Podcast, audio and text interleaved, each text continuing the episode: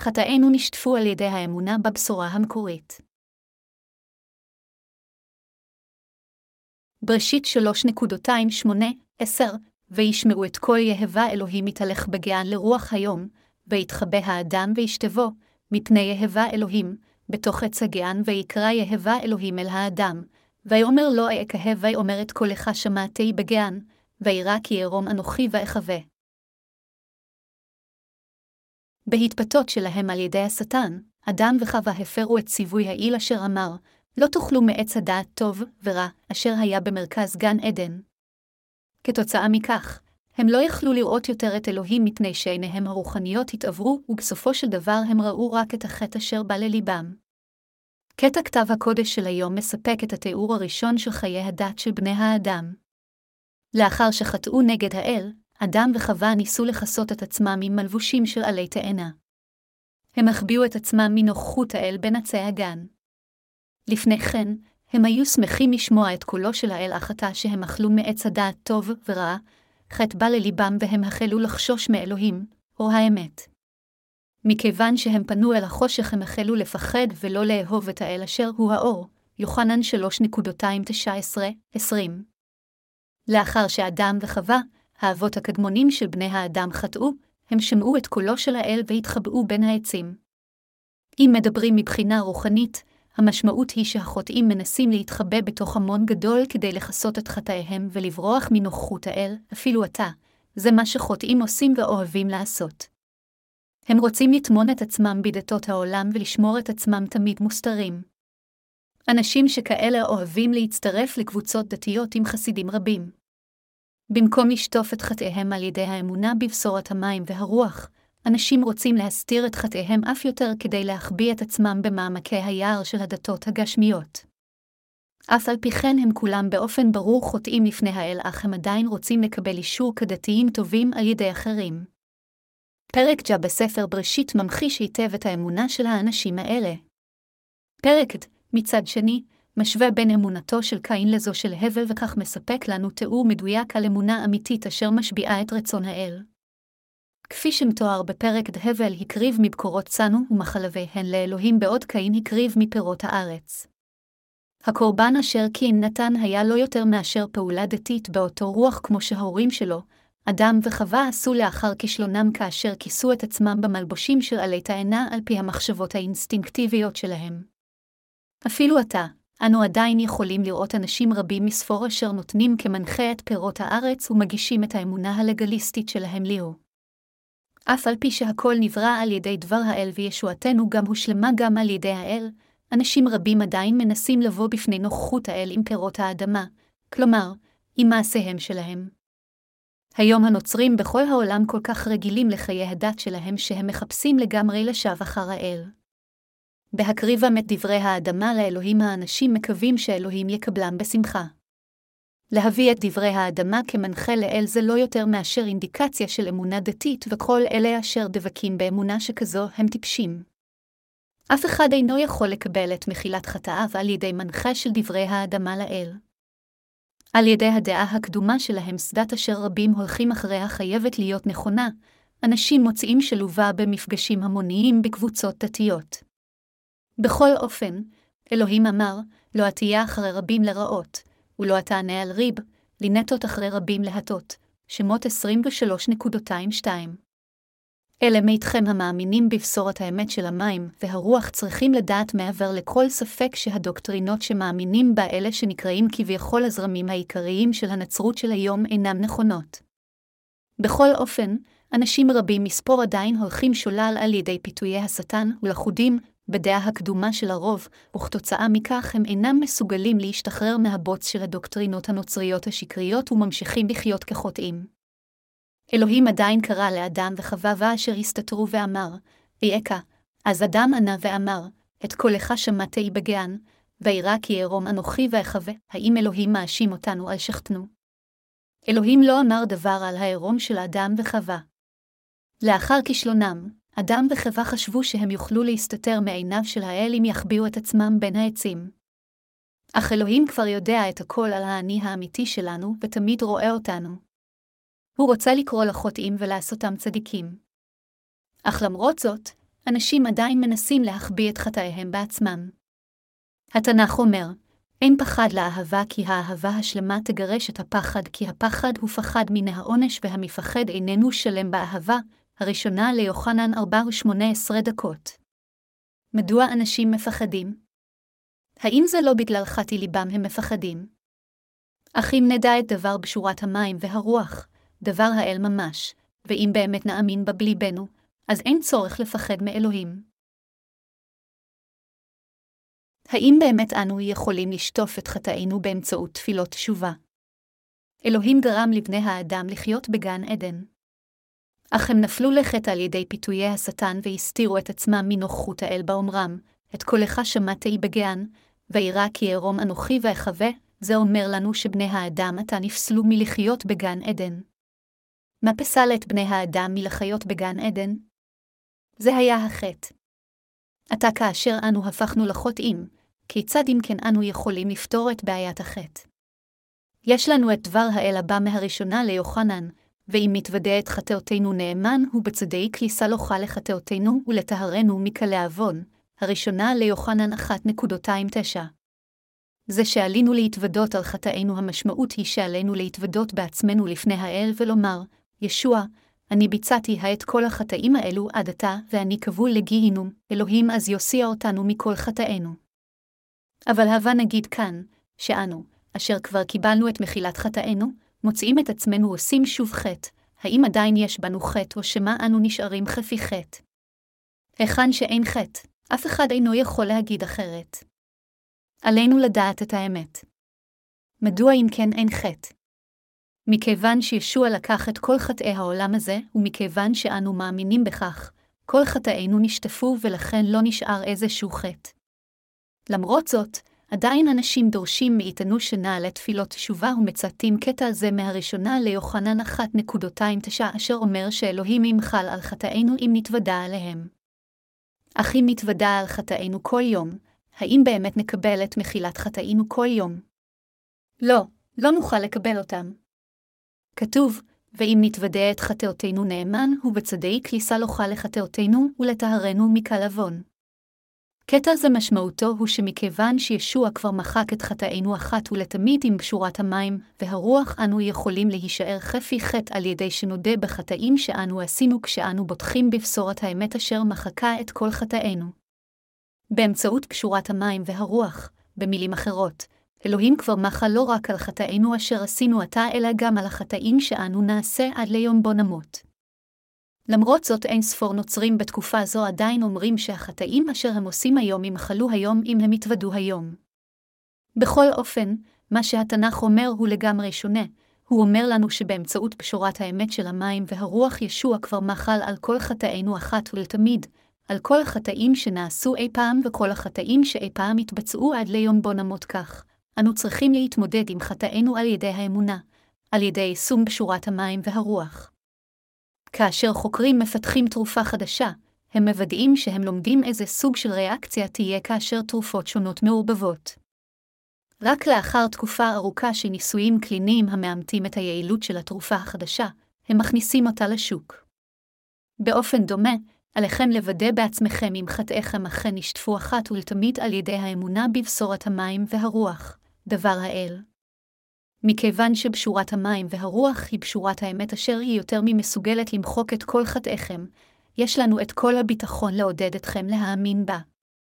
עתה אם כן, עליכם לוודא אם תפילות התשובה שלכם באמת מחקו את כל חטאיכם. כאשר אתם מעלים תפילות תשובה לאחר שעשיתם חטא ואומרים, אלוהים מחה לי על חטאי בבקשה, האם אתם רואים שחטא זה באמת נעלם מלבכם? לא, אין זה המקרה.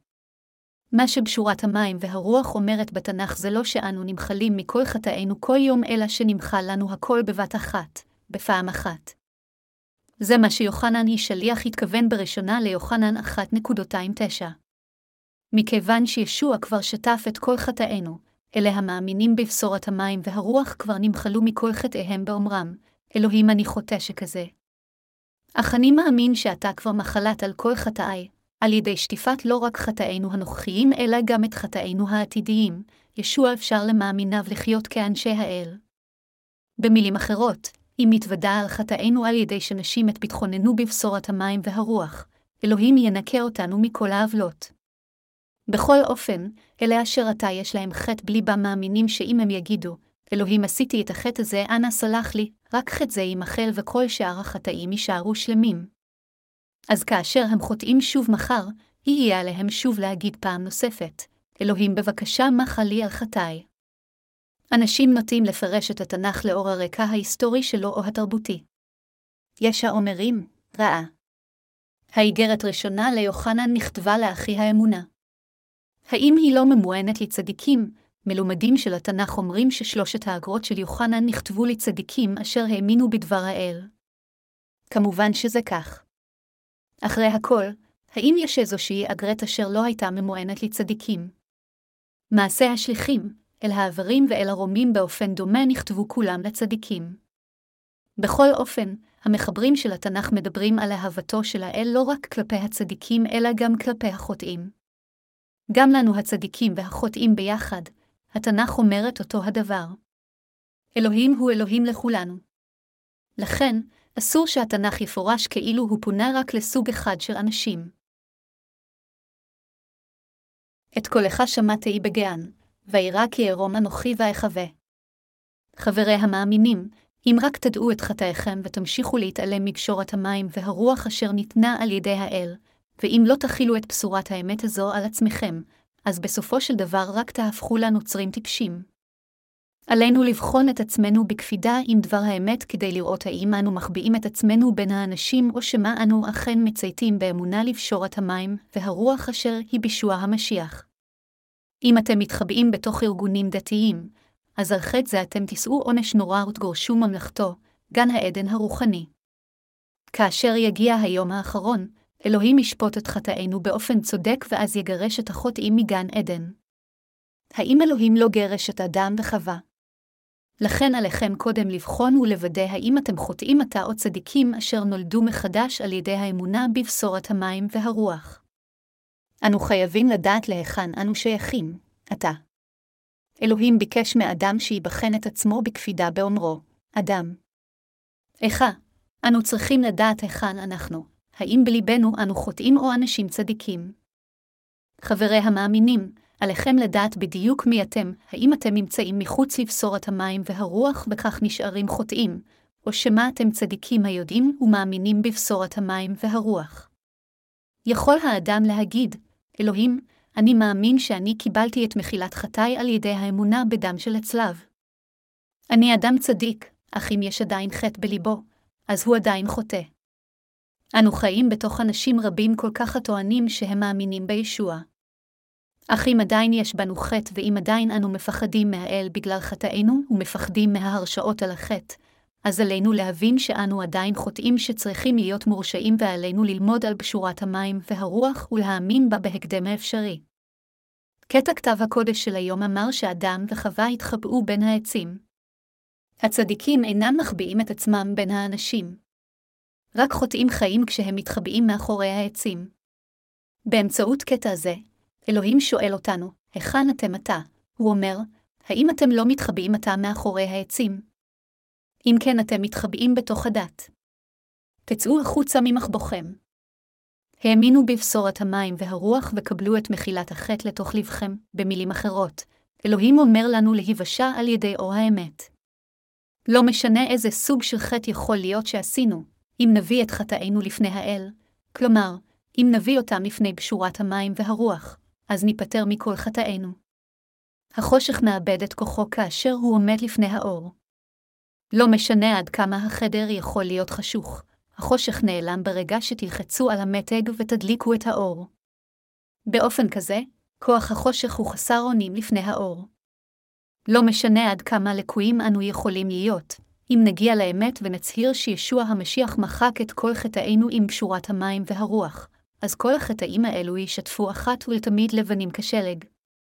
כפי שנאמר בספר שופטים, דלילה קשרה את גופו של שמשון עם שבעה מיתרים טריים, אך ברגע ששמשון הפעיל את כוחו, המיתרים נקראו כמו קבוצת חוטים הנאכלת כאשר היא נשרפת על ידי האש. שופטים 16.269 לא משנה עד כמה בצורה הדוקה גלילה קשרה את שמשון עם המיתרים, הם כולם נקראו כאשר הכוח של יהא הופעל.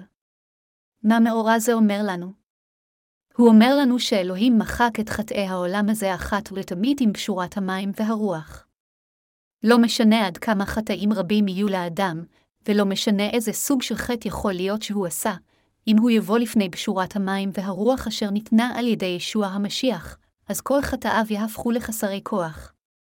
כמו כן ההרשאות על חטאי כולם יגיעו לסיומן. באופן כזה, הדבר הזה אשר נקרא חטא הוא לחלוטין חסר כוח כאשר האדם בא לפני ישבעה המשיח ולפני בשורת המים והרוח.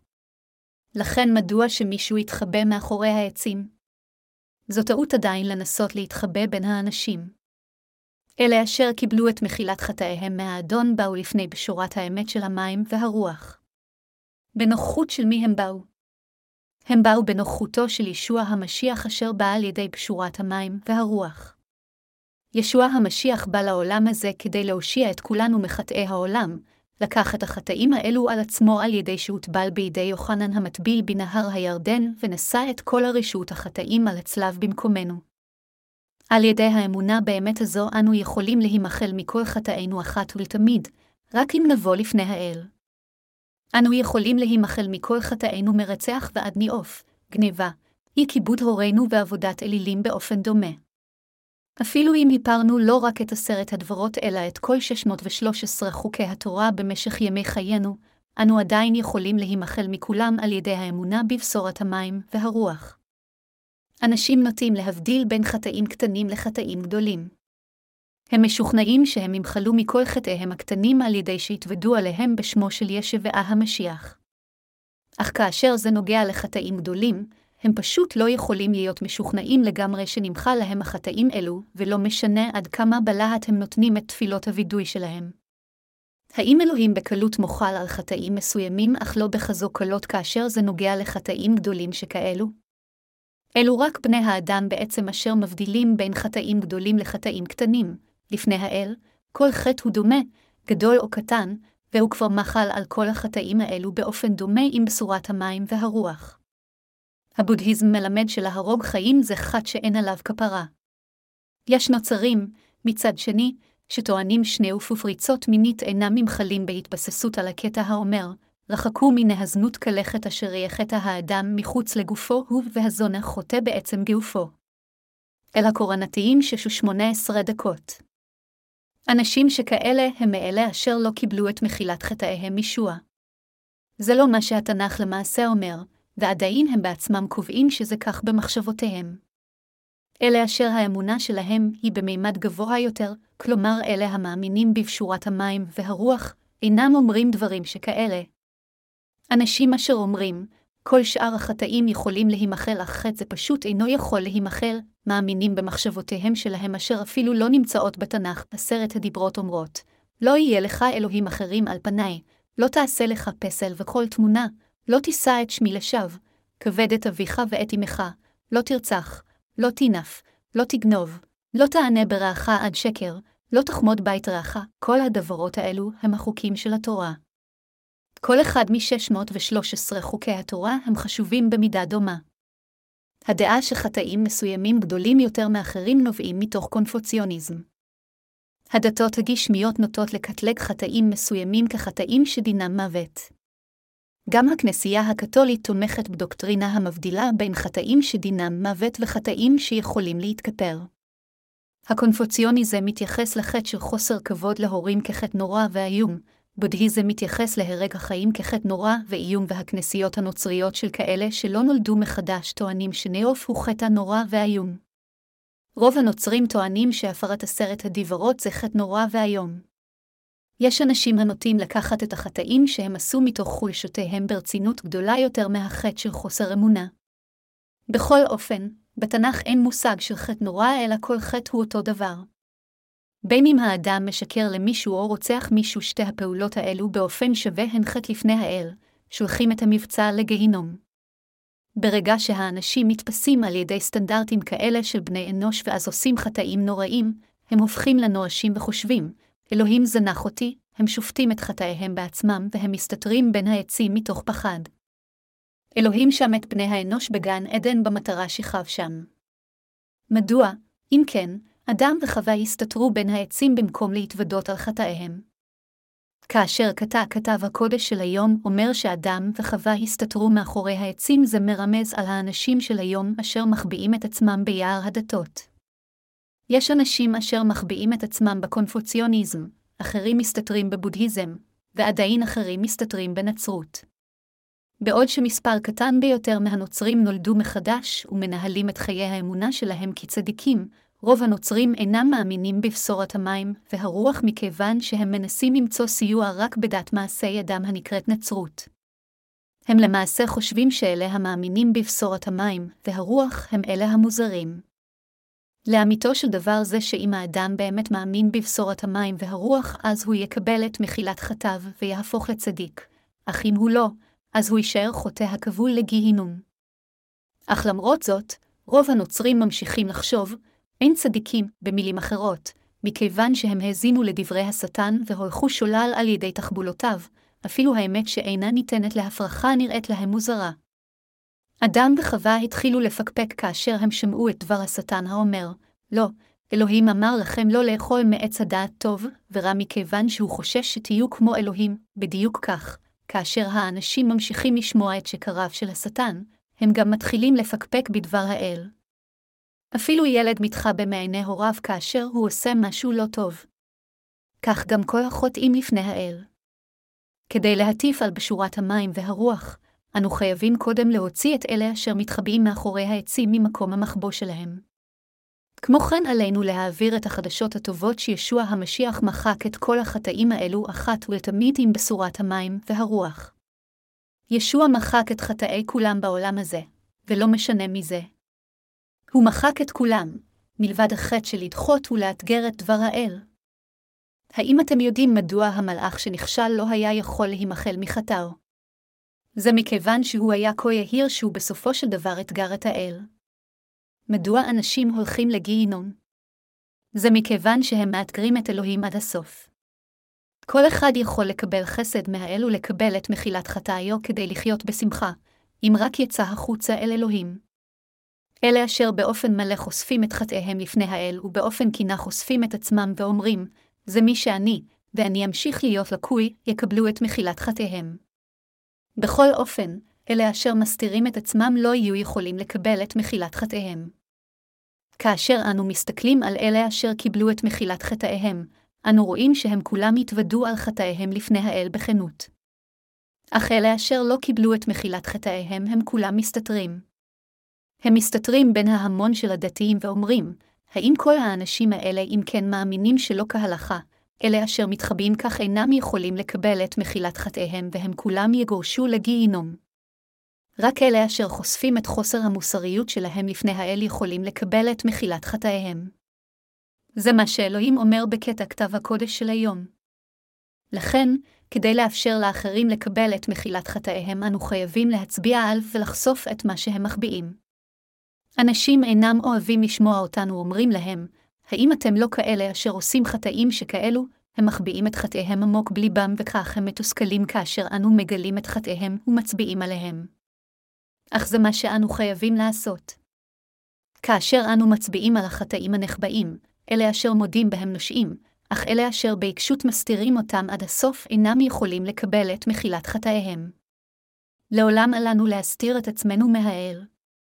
כדי לשנות צורה מבחינה רוחנית לפני האל, כל מה שהאדם צריך לעשות זה לפתוח את מה שמתחבא בתוך ליבנו לפני האל ולהודות בכך. אז הוא יבהיק מבחינה רוחנית. כמו כן לא תהיה לו יותר הרשעה. עלינו להודות בכך שהצלחתנו היא בגלל האל וכישלוננו זה בגלל החטא שאנו ירשנו במקור מאדם. אפילו אלה אשר קיבלו את מחילת חטאיהם מנסים להחביא את חולשותיהם. האם אלוהים אינו יודע שאנו בני האדם חלשים? הוא יודע הכל. מדוע אם כן אנו מנסים להסתתר כאשר אלוהים יודע הכל? כאשר פגמנו נחשפים, גאוותנו נפגעת ואנו נעשים מתוסכלים. אך אלה אשר חושפים את הכל לפני האל הם אלה המבורכים והמחלימים. אם ננסה להתחבא, אנו כולנו נתגלה במוקדם או במאוחר. אפילו אם נסתיר את חטאינו עד הסוף, כאשר בסופו של דבר נעמוד לפני כיסא המשפט, לא נהיה מסוגלים להסתיר את חטאינו ונגורש לגיהינום.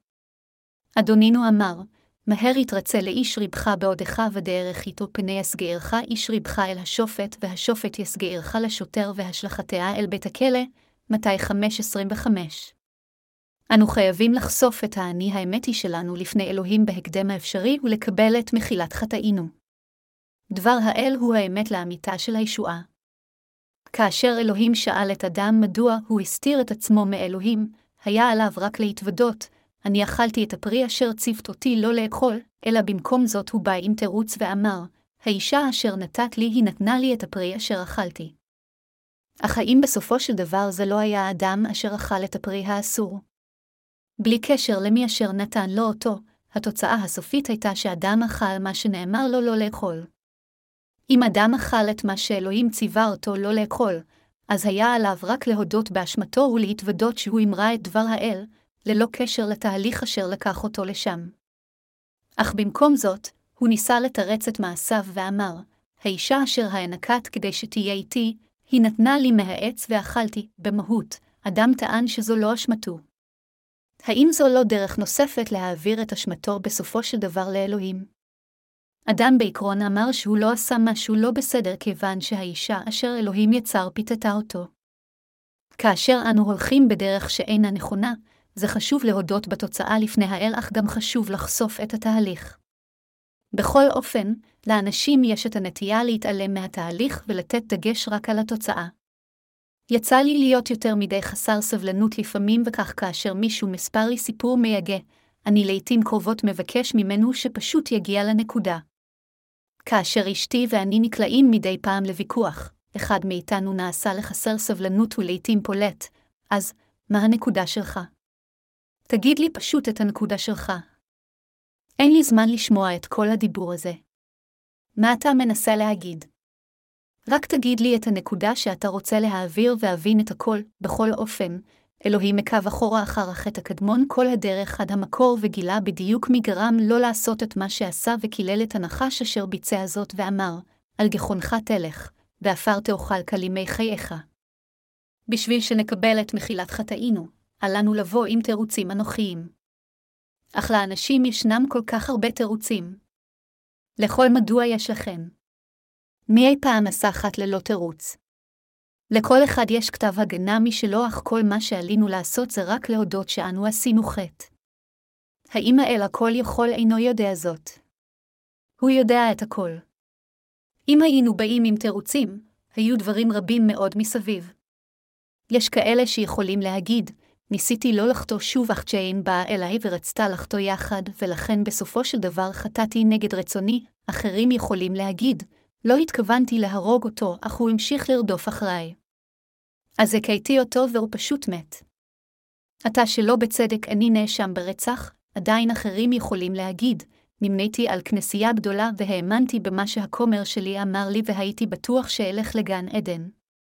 אך הכומר הזה לימד אותי כזב.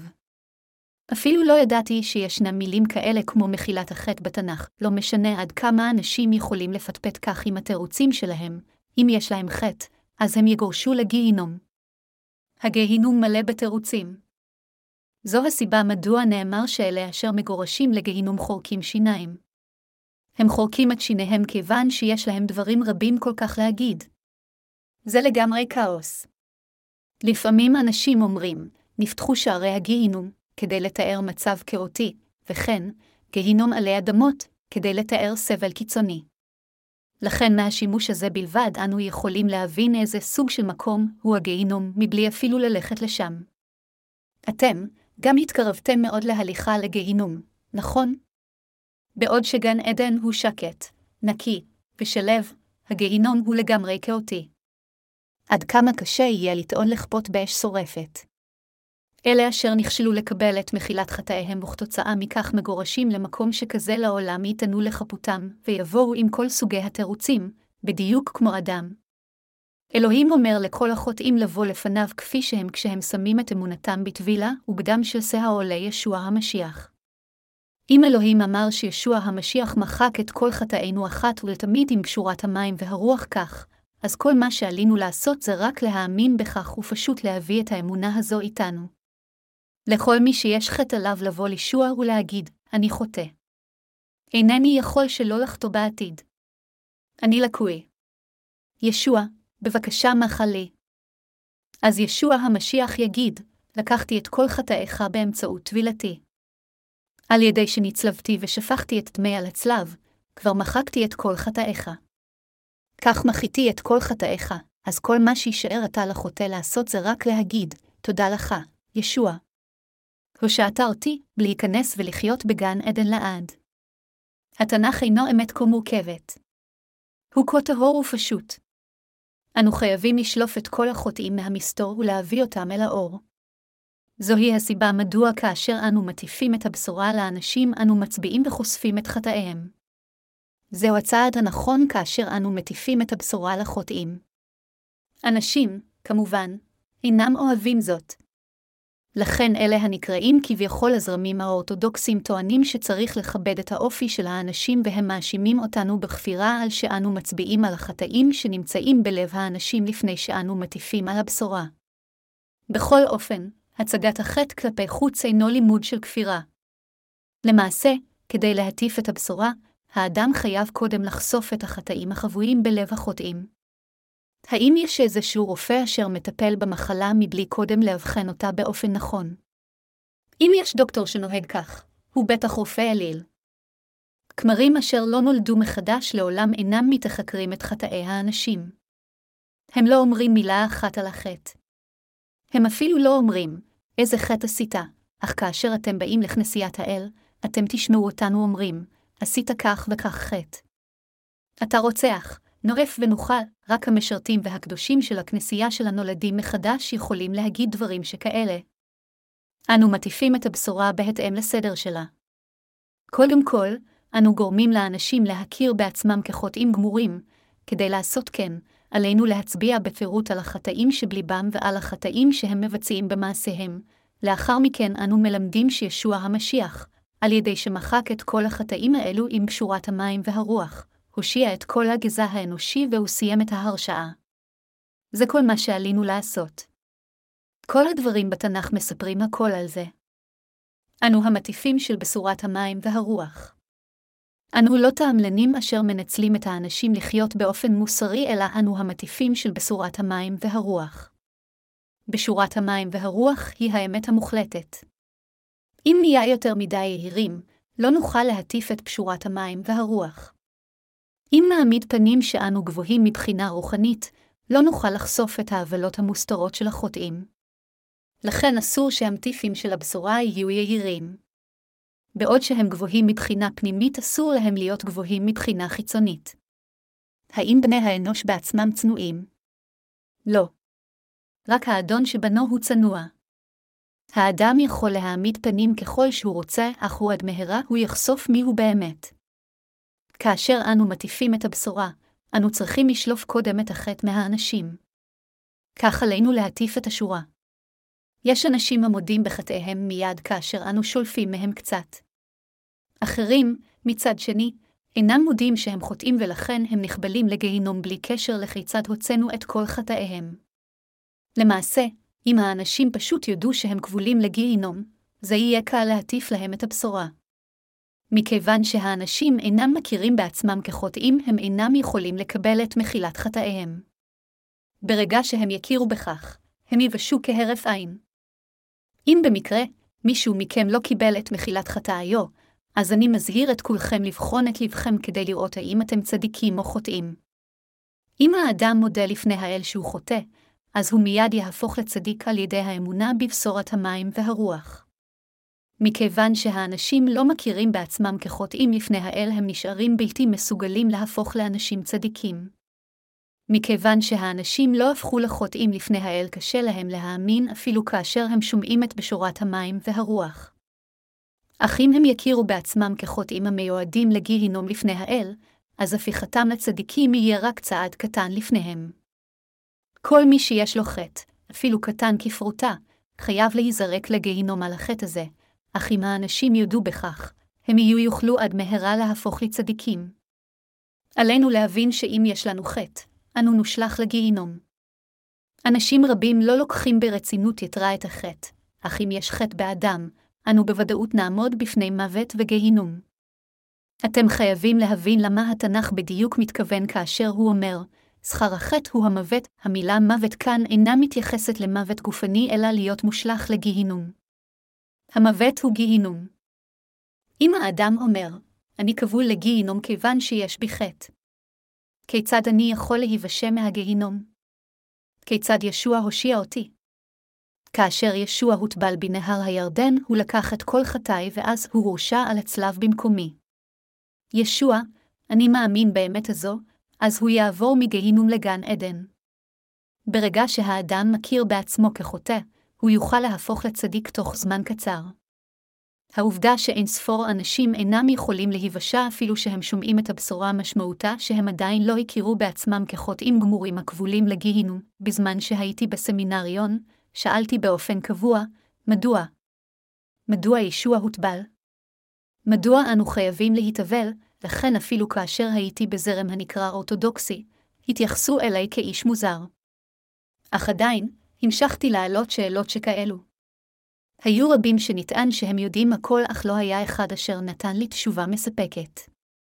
קראתי את התנ"ך כל הזמן, אך עדיין היו לי שאלות רבות. מדוע אדם וחווה הסתתרו מאחורי העצים? מדוע התנ"ך אומר ששכר החטא הוא המוות? מהי המשמעות התנ"כית למוות, כאשר קראתי את הברית החדשה, דאגתי לחפש קטע דומה בברית הישנה.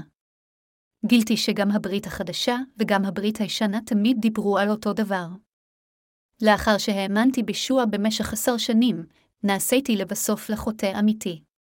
לאחר שהאמנתי בישוע במשך עשר שנים, נוכחתי להתוודות שלא הייתי רק חוטא אלא הייתי חוטא שבאמת מיועד לגיהינום. גם נשלטתי על ידי שד והשד לחש באוזנה ואמר, חטאת, האם לא כך? אני יודע שעשית כך וכך חטאים, הייתי כה מיוסר בימים ההם. בכל אופן, ישוע פגש אותי עם שורת המים והרוח. כאשר תפסתי שנכבלתי לגיהינום לאחר עשר שנים מאז שנעשיתי נוצרי, לבסוף הבנתי זאת, הו. ישוע נשא את כל חטאי באמצעות טבילתו כך ולקח אותם כל הדרך כך, בעוד שזה לקח לי עשר שנים להבין שאני כבול לגיהינום, מאז, לא לקח הרבה כדי לקבל את מחילת חטאי. כדי שהנוצרים יבינו שהם כבולים לגיהינום, הם בדרך כלל מנהלים חיי דת במשך תקופת זמן משמעותית. זה לוקח בערך עשור להבין זאת. אך יש אנשים שעדיין מתעלמים מהעובדה שהם חוטאים כבדים המיועדים לגיהינום אפילו לאחר 50 שנה של חיי דת. בכל אופן, אלה אשר מנסים לנהל את חיי הדת שלהם באופן הולם עם מצפון נקי לבסוף נוכחים להבין שהם מיועדים לגיהינום. לכן אלה מאיתנו אשר קיבלו את מחילת החטא לתוך ליבם מבלי לנהל חיי דת יותר מידי, אני מחשיב אותם שהם באמת מבורכים ושמחים. קטע כתב הקודש של היום מהפרק השלישי של ספר בראשית אומר שלאחר שאדם וחווה נכשלו, הם כיסו את עצמם בלבוש מעלה תאנה והתחבאו מאחורי העצים. זה מרמז שאלה אשר עזבו את האל בגלל החטא הם גם כולם חיים במקומות הנסתרים שלהם. רק אם נחפור ונחשוף את החטא מליבם נוכל לגרום להם לקבל את מחילת חטאיהם. בדיוק כפי שאלוהים אמר, ביום שבו תאכלו ממנו מות תמותו, אם לאדם יש חטא, הוא מיועד לגיהינום. כתוב, שכר החטא הוא המוות, אל הרומים 6.23. האמת האלוהית תעשה את הדין. כאשר אתם מטיפים את הבשורה, עליכם לוודא שאתם חושפים מה שיש בתוך החוטאים לפני שאתם מעבירים להם את פשורת מחילת חטאיהם. על כולנו לזכור זאת. עלינו להטיף את פשורת המים והרוח עם ההבנה הזו ועם האמונה הזו. אני מודה לאלוהים על שאפשר לנו לחלוק עמו על ידי שעשה אותנו לעובדיו המרוצים.